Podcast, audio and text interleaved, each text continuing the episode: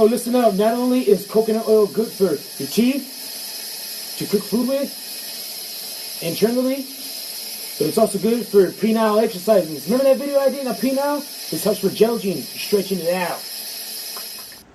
Oh, and if you haven't seen the penile exercise video, I'll attach the link below here, up there, wherever, you know, it'll be there. I got you covered. Peace.